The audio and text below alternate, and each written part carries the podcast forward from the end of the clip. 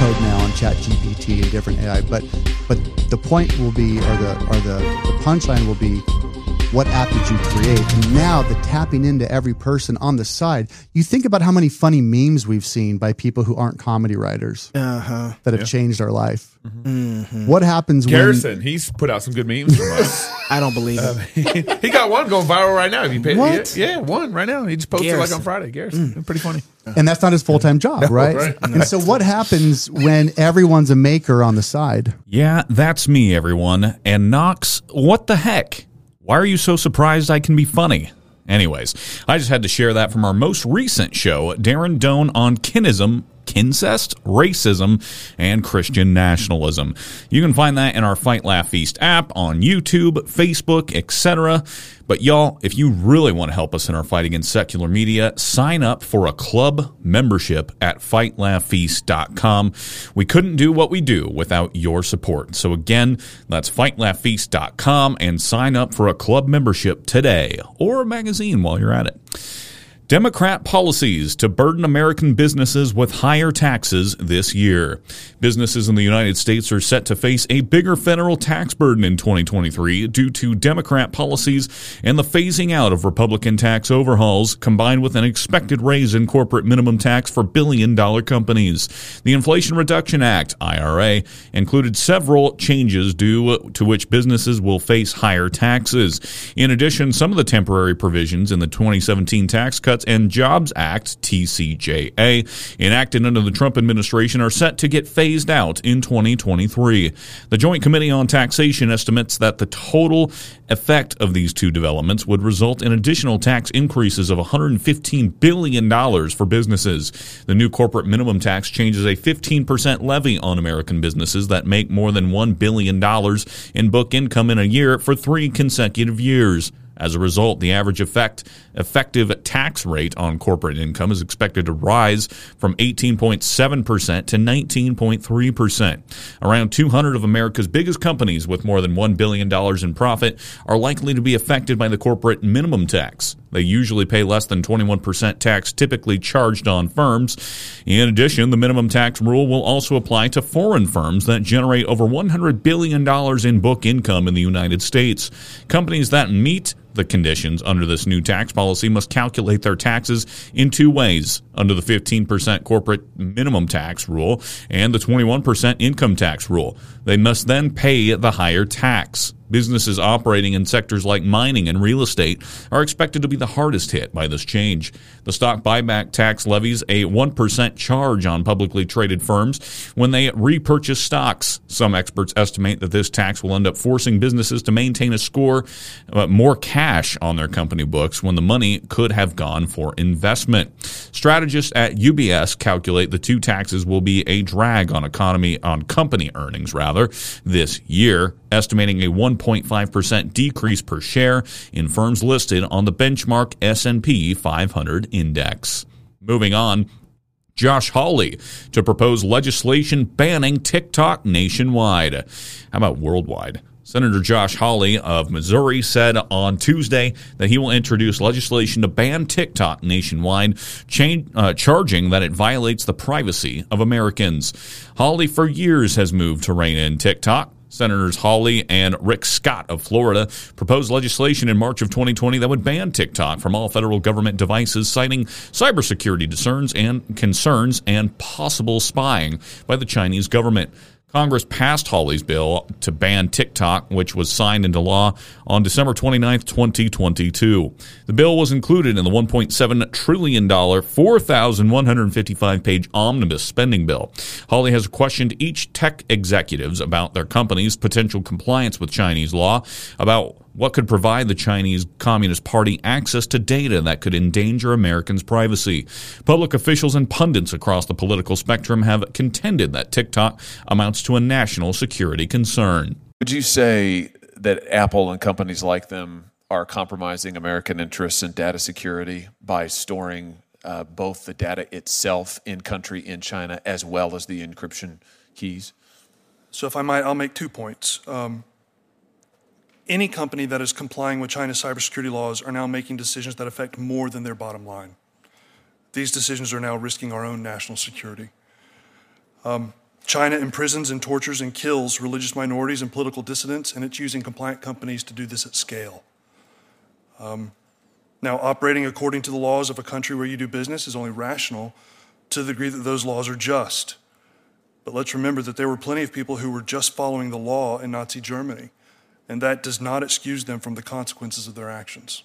Since Hawley and Scott proposed their legislation to ban TikTok on federal government devices, many states, such as Georgia, Montana, Alabama, and Iowa, have moved to ban the controversial Chinese social app, uh, media app off of their state government devices. Elsewhere, former Vice President Mike Pence discovered classified documents in Indiana home classified documents left and right. Former Vice President Mike Pence informed Congress on Tuesday that he discovered documents bearing classified markings from his time as Vice President in his Carmel, Indiana home on January 16th. Following the, revel- the, revelations that classified documents from President Joe Biden's tenure as vice president were found at the Penn Biden Center think tank in Wilmington, Delaware, Pence's team conducted searches of Pence's Indiana home and the office of his political advocacy group, Advancing American Freedom. According to his team, Pence informed the National Archives on January 18th that a small number of potential classified documents were found in two small boxes. Another two boxes contained copies of vice presidential papers. The National Archives then informed the FBI per standard procedure. Pence attorney Greg Jacob wrote on January 18th to acting director Kate Dillon McClure of the White House Liaison Division, National Archives, and Records Administration to inform her of the papers containing classified markings. After the documents with classified markings were discovered, they were immediately put into a safe, this according to the Pence team. The documents were collected by the FBI at Pence's home in Carmel, Indiana on Thursday evening, January 19th. Pence was in Washington, D.C. for the annual March for Life when the FBI collected the documents. Pence's team said that although the documents bear classified markings, the Department of Justice or the agency that issued the documents will need to make a final determination on whether the documents are considered classified or not. According to a letter from Jacob, from Jacob to Chief Operating Officer William Bosanko of the National Archives and Records Administration on January 22nd, the DOJ departed from its standard procedures that it ran with Biden when it requested direct possession of the documents on January 19th. Other documents that were not identified as potential classified documents were driven from Indiana to the National Archives in Washington, D.C. No classified docs were found at Pence's Advancing American Freedom office.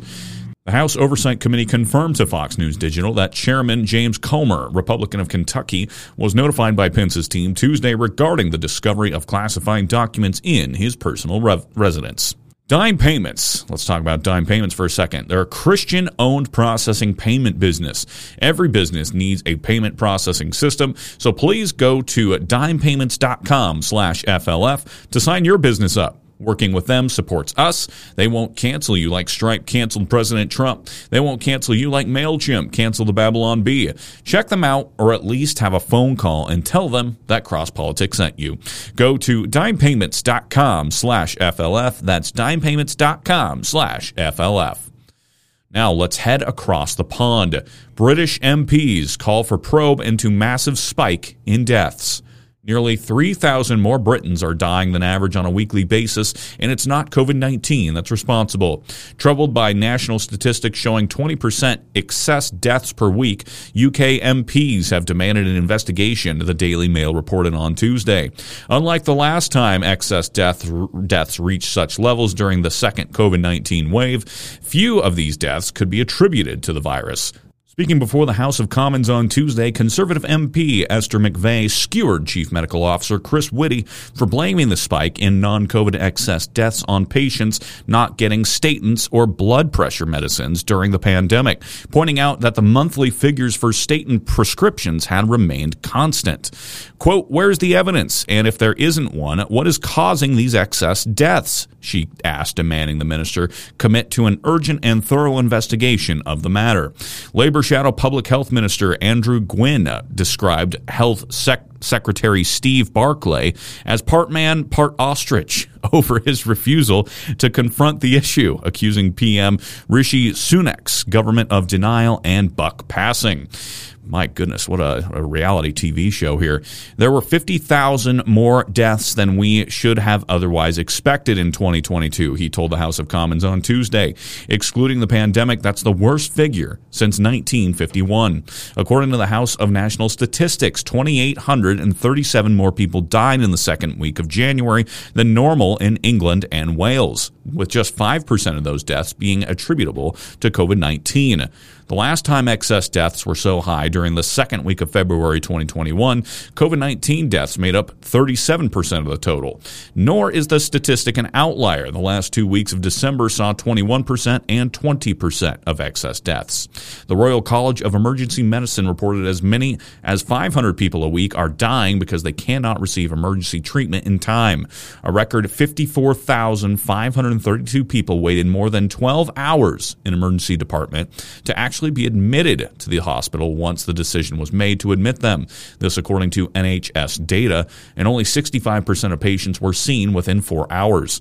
Last month, Whitty warned that postponement of elective and semi-elective care and screening due to lockdowns and NHS delays would result in another wave of mortality after COVID-19 had largely subsided with undiagnosed cancers and other chronic conditions claiming a larger than usual number of victims. Now we end with sunny California. Let's go to California. California Democrats consider wealth tax, including for people who moved out of the state. California lawmakers are pushing legislation that would impose a new tax on state's wealthiest residents, even if they've already moved to another part of the country. Assemblyman Alex Lee, a progressive Democrat, last week introduced a bill in the California state legislature that would impose an extra annual 1.5% tax on those with a world, worldwide net worth above $1 billion starting as early as January 2024. As early as 2026, the threshold for being taxed would drop. Those with a worldwide net worth exceeding $50 million would be hit with a 1% annual tax on wealth, while billionaires would still be taxed 1.5%. Worldwide wealth extends beyond annual income to include diverse holdings such as farm assets, arts and other collectibles, and stocks and hedge fund interests. The legislation is modified version of a wealth tax approved by the California Assembly in 2020, which the Democrat led state Senate declined to pass. The current version just introduced includes measures to allow California to impose wealth taxes on residents even after they have left the state and moved elsewhere. Exit taxes aren't new in California, but this bill also includes provisions to create contractual claims tied to the assets of a wealthy taxpayer who doesn't have the cash to pay their annual wealth tax bill because most of their assets aren't easily turned into cash. This claim would require the taxpayer to make annual filings with California's franchise tax board and eventually pay the wealth taxes owed, even if they've moved to another state. California was one of several blue states last week to unveil bills to impose new wealth taxes. The other states were Connecticut, Hawaii, Illinois, Maryland, Minnesota, New York, and Washington. Each state's proposal contained a different tax approach, but they all centered around the same basic idea the rich must pay more. Lee's office didn't respond to a request for comment for this story. However, he's made public statements echoing the message that wealthier residents should pay higher taxes. Quote, the working class has shouldered the tax burden for too long, Lee wrote in a tweet. The ultra rich are paying little to nothing by hoarding their wealth among assets. Time to end that, end quote. According to Lee, the tax would affect 0.1% of California households and generate an additional $21.6 billion in state revenue, which would go to the state general fund. California has among the highest taxes in any state in the country. Advocates argue that the money could boost funding for schools, which is what we need, housing, and other social programs. Perhaps more importantly, however, Lee hopes it could help address California's massive $22.5 billion budget deficit. Quote, This is how we can keep addressing our budgetary issues, he told the Los Angeles Times. Basically, we could plug the entire hole by stealing. No, he didn't say that. I added the last bit. However, experts counter that the bill will have the exact opposite effect through high administrative costs by causing an exodus of people to flee the state, as we've already seen. And that, ladies and gentlemen, is going to do it for this Cross Politic Daily News Brief. If you like the show today, go ahead and hit that share button for me down below. If you want to sign up for a club membership or a magazine subscription, head on over to fightlaughfeast.com. And as always, if you want to send me a news story, if you want to ask about the Ark Encounter this year, October 11th through the 14th, or if you want to become a corporate partner of Cross Politic, email me at garrison at fightlaughfeast.com. For Cross Politic News, I'm Garrison Hardy. Have a great rest of your day, and Lord bless.